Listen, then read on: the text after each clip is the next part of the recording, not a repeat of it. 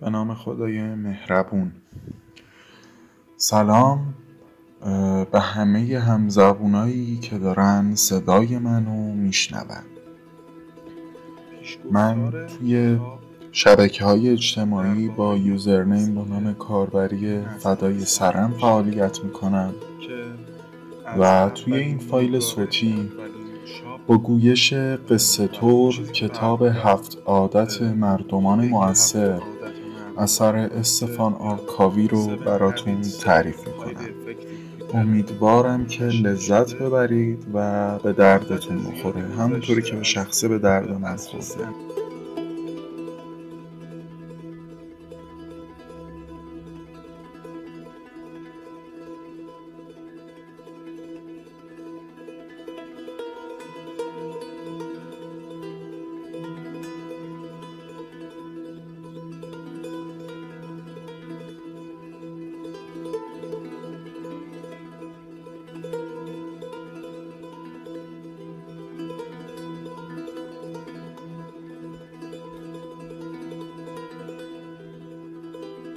کتاب با این جمله آنچه بدان عمل می کنید تأثیرش به مراتب بیش از چیزی است که به زبان می آورید شروع میشه. در واقع داره به اهمیت عملگرا بودن و به کار گرفتن اون نصیحت هایی که به دیگران می‌کنیم و دیگران به ما می‌کنن توی زندگی اشاره می‌کنه اینکه میگه در واقع اگه بیل زنی چرا باغچه خودتو بیل نمی‌زنی؟ در ادامه میاد نظر بعضی از آدمای مشهور رو درباره این کتاب میگه. مثلا نظر آقای وارن بنیس نویسنده کتاب در مسیر رهبری یا آقای جان پپر رئیس شرکت کالای مصرفی پروکتر اند کمپل. حالا در آینده شاید کتاب های برخی از این افراد مشهوری که اینجا گفتن هم توی کارهامون بیاد.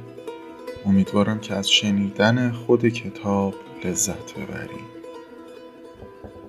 پیشگفتار کتاب درباره توضیح این مسئله صرف میشه که از اولین نگارش اولین چاپ و چیزی که به هر حال از ایده هفت عادت مردمان مؤثر یا Seven Habits of Highly Effective People منتشر شده. مدت زیادی گذشته از عصر صنعتی به عصر اطلاعات رسیدیم و خیلی چیزهای دیگه. و میگه سوالی که همیشه از خودم پرسیدم طی این سالها اینه که آیا امروز هم این کتاب مؤثره و اطلاعاتش درسته برای تغییر دادن و بهبود شرایط و زندگی ها و نتیجه که می‌بینم اینه که آره درسته چرا؟ چون که چیزی که زندگی ما رو امروزه خیلی پیچیده تر و پر استرس و نیازتر کرده دقیقا همون چیزها و مشکلات و مسائلی هن که چندین سال پیش بودن و الان خیلی پیشروی کردن الان خیلی جلو اومدن و این مشکلات رو به وجود آوردن. پس راه حل ها همونه و خیلی شاید اثرگذارتر و مفیدتر از سالهای قبل باشه. و یه مورد دیگه ای هم که میگه اینه که میگه من این قوانین رو اختراع نکردم که به خاطرش افتخاری نصیبم بشه. اینا فقط یه سری قوانین طبیعی هن که من توی شناسایی و سازماندهی کردنشون و به صورت منظم و قابل دسترس در آوردنشون نقش داشتم.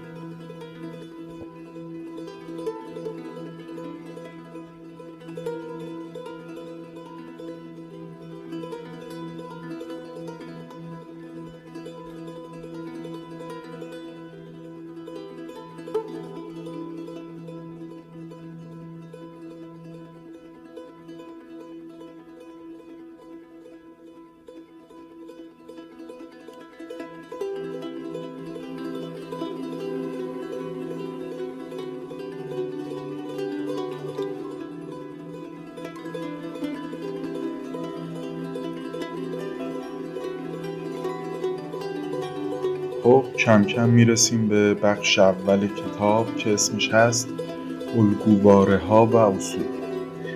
این کتاب با جمله از درون به بیرون از کوزه همان برون تراوت که در روز شروع میشه. و بعد یه جمله ای رو از آقای استی دیوید استار جوردن نقل قول می‌کنه که میگه در این دنیا هیچ برتری واقعی یافت نمی شود که بتوان آن را از درست زیستن. مجزا دانست وقتی که نمی‌دونیم نویسنده چه منظوری از اووردن این جمله اول کتابش داره تفسیرهای متفاوتی ممکنه ازش بکنیم. حالا یا درست یا غلط. پس یه کمی ز جهان فارغ بشید. تا بریم ببینیم نویسنده چه برگی رو برامون می‌کنه.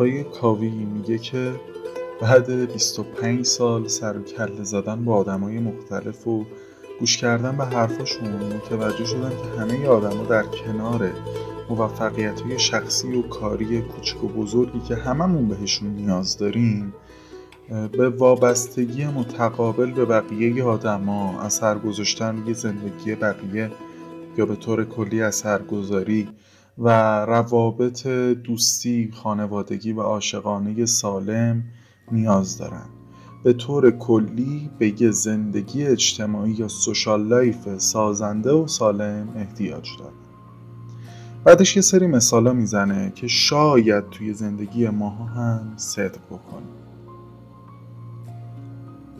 اینکه یه کسی به اهدافش توی زمینه های حرفه‌ای رسیده باشه ولی از خانوادهش جدا افتاده باشه.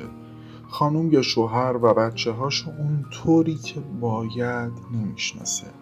حتی چیزایی که خودشو خوشحال کنه رو هم نمی‌شناسه و نمی‌دونه که واقعا بهای زیاد دادن به زندگی حرفه‌ای ارزش بهایی که بابتش داده رو داره یا نه. یعنی اون کارهایی که در زندگی انجام داده ارزش چیزی که به دست اوورده رو داره یا نه. یا مثلا یک کسی که مشکل اراده شخصی تو زندگیش داره برای مثال می‌خواد با رژیم گرفتن وزنش رو کم بکنه کاهش وزن داشته باشه. و حتی با اینکه خیلی هدف برای خودش تعیین می‌کنه و اطلاعات زیادی رو پیدا می‌کنه در این مورد که چیکار باید بکنه چیکار نباید بکنه و قوی شروع می‌کنه یه هدستارت محکم داره در نهایت بعد چند روز احساس شکست می‌کنه. یا یه مدیری که دوره های آموزشی زیاد گذرونده. مثلا نمی‌دونم مدیریت تاثیرگذار و فلان و فلان و فلان. ولی همینطوری که حالا داره کارش انجام میده باز هم احساس می‌کنه که کارمنداش بهش وفادار نیستن و فقط جلو روش خوب کار می‌کنن و وقتی که سر کار نیست و نمی‌بینه دارن با تلفنشون کار می‌کنن اینستاشون رو چک می‌کنن و کارهای دیگه. یا مثلا یه پدر یا مادری که یه نوجوان معتاد و حرف گوش نکنه و اینا داره لجباز و هم نمی‌دونه چطوری باید سر عقل بیارتش باهاش صحبت کنه. دیدیم هم از این آدم از این نوجوانا. یا کسی که با اینکه دوره های مدیریت زمان رفته بازم توی مدیریت زمانش مشکل داره و نمی‌تونه زمانش رو به اندازه کارهاش کش بده.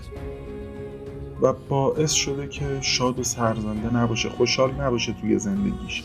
همیشه دنبال انجام دادن یه سری وظایف باشه و احساس کنه که هیچ وقتی برای زندگی خودش نداره. حتما هممون این تجربه رو داشتیم توی یه موقعی از زندگیمون یا کسی که سعی کرده به بچهاش ارزش کار کردن و پشتکار رو یاد بده اینکه توی زندگی چیزهایی که ما می‌خوایم با کار کردن به دست میاد آرزوهامون ولی وقتی یه کاری رو بهشون میگه که انجام بدن از بس قور می‌زنن ناله می‌کنن شکایت می‌کنن و اون کار رو به درستی بازم انجام نمیدن و میان میگن ما بلد نبودیم ما فلان. اصلا از سپردن کار بهشون پشیمون میشه و میگه خب حالا اگه این کار خودم انجام بدم که خیلی راحت ترم تا بدم به اونا انجام بدن. نهایتا کار رو دوباره درست انجام ندن و من مجبور به دوباره کاری بشم و این همه هم قور بشنوم. یه کسی که خیلی مشکلات توی زندگیش داره و خیلی دوست داره زندگیشو بهتر کنه و به سمت آرزوهاش و رویاهاش حرکت بکنه. اما با روند فعلی که داره از چیزهایی که دوربرش پیش میاد شرایط شک داره به اینکه می‌تونه این کار انجام بده یا نمی‌تونه. وقتی که موفقیت دوروبریش رو می‌بینه دوست و آشنا و اینه. کسایی که ارتقای شغلی می‌گیرن درآمدشون زیاد میشه و حالا هرچی. با اینکه در ظاهر خیلی خوشحال و تبریک میگه و همه چیز اما ته دلش حسودی می‌کنه و میگه که چرا من جای اونا نیستم و از این سری حرفا. یا مثلا خونواده ها و زوجایی که دوربر خودمون زیاد دیدیم اوایلش خیلی شوق و ذوق دارن علاقه دارن به هم ولی بعدها توی زندگی زناشوییشون متوجه میشن که اون علاقه اول رو به هم ندارن از هم سرد شدن و نمی‌تونن اون احساس رو دوباره توی خودشون زنده کنن و برگردن به هم دیگه و دنبال یه راه حل میگردن. مثالی که در این زمینه می‌زنه همینجا تموم میشه و یه کمی به موزیک گوش بکنیم تا بریم ببینیم چی میگه آقای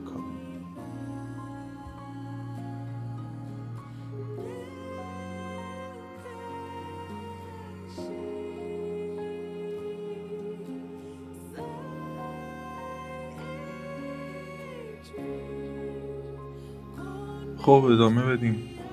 نویسنده در مورد مثال هایی که گفتیم. یه اینا یه سری مسائلی هن که خیلی عمیقن و خیلی دردناکن و آدما نمی‌تونن خیلی سریع براشون راه حل پیدا کنن. بعدم یه مثال از زندگی شخصی خودش میگه. میگه که من و خانومم ساندرا در واقع آقای کابی و خانومش ساندرا خیلی سال پیش در رابطه با یکی از پسراشون به یه مسئله ای می‌خورن.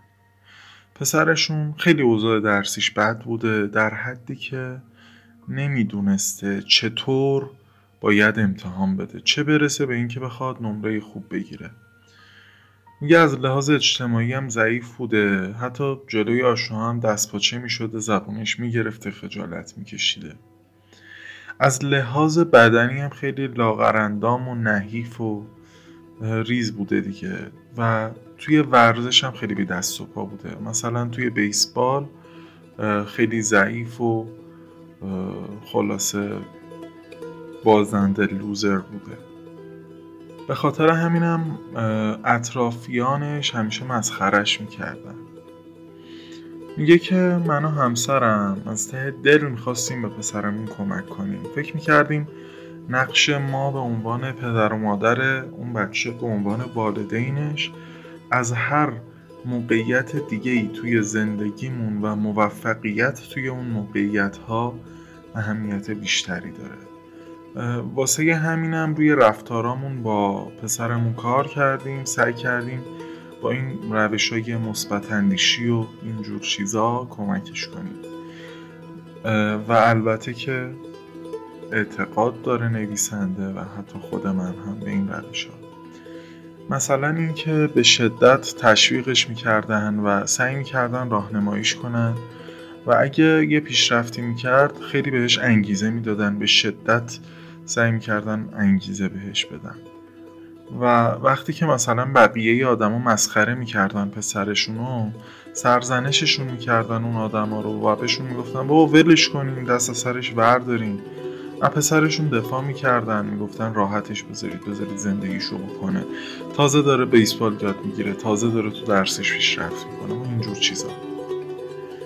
ولی خب میگه در عوض پسرمون به جای اینکه پیشرفت کنه و بهتر بشه مدام می‌زده زیر گریه و می‌گفته که می‌دونه نمی‌تونه پیشرفت کنه و اصلا دیگه علاقه هم به ورزش و درس و اینا نداره.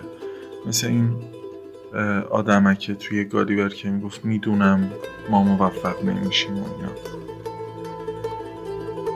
میگه ما فکر می‌کردیم کمکمون بیفایده است و واقعا نگران پسرمون بودیم. واقعا چه پدر و مادر نمونه ای اصلا دور ما که همچین فکرها و روندهایی نمی‌گیرن به کار توی زندگی هاشون یه وقتی که تاثیر این شکستا و این چیزها رو روی اعتماد به نفس و عزت نفسش می‌دیدیم. سعی می‌کردیم که بیشتر بهش انگیزه بدیم. تشویقش کنیم کمک حالش باشیم. ولی خب بازم هموناش بود و همون کاسه. بازم یه قور می‌زد هی نمی‌تونست و همون چیزایی که قبلا بود. نویسنده میگه بله خب در نهایت بعد این همه شکست و پیروز نشدن ما توی روندی که داشتیم نه بچه شکست ما توی روند پیشرفت دادن پسرمون با تشویق کردن این جور کارها سعی کردیم نوع نگاه نوع نگاهمون رو به قضیه عوض بکنیم. نویسنده میگه که من اون موقع طی روند کارم کاری که انجام می‌دادم توی شرکت آی بی ام که یه شرکت خیلی خفن و بزرگ تکنولوژی توی امریکا. من سمت مدیر توسعه و تحقیق و منابع انسانی و اینجور کارا داشتم و به خاطر کنجکاویایی که از رفتارای آدمای این شرکت با همدیگه واسم پیش اومده بود رفتم نظریه انتظار و توقع دیگران از عملکرد شخصی یا اثر پیگمالیون یا پیگمالیون افکت رو بخونم و درک کنم. حالا اصلا این اثر پیگمالیون چیه؟ چجوریه یکم دندون رو جگر بذارین. الان براتون میگم.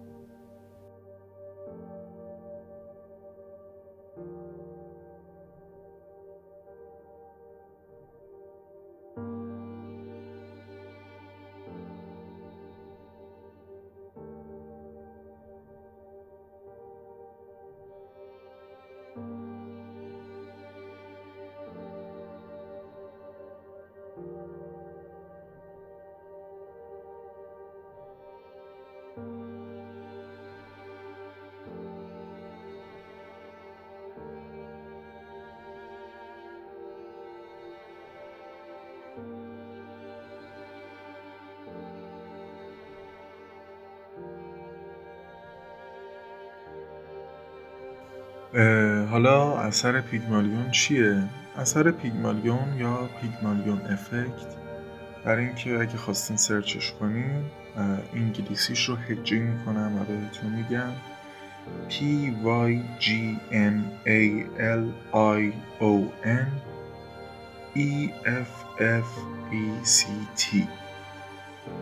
که توی فارسی میشه بهش گفت مثلا توقع دیگران از عملکرد شخصی آدما اینکه اثری که توقع دیگران از ما روی عملکرد ما داره. یه همچین چیزی.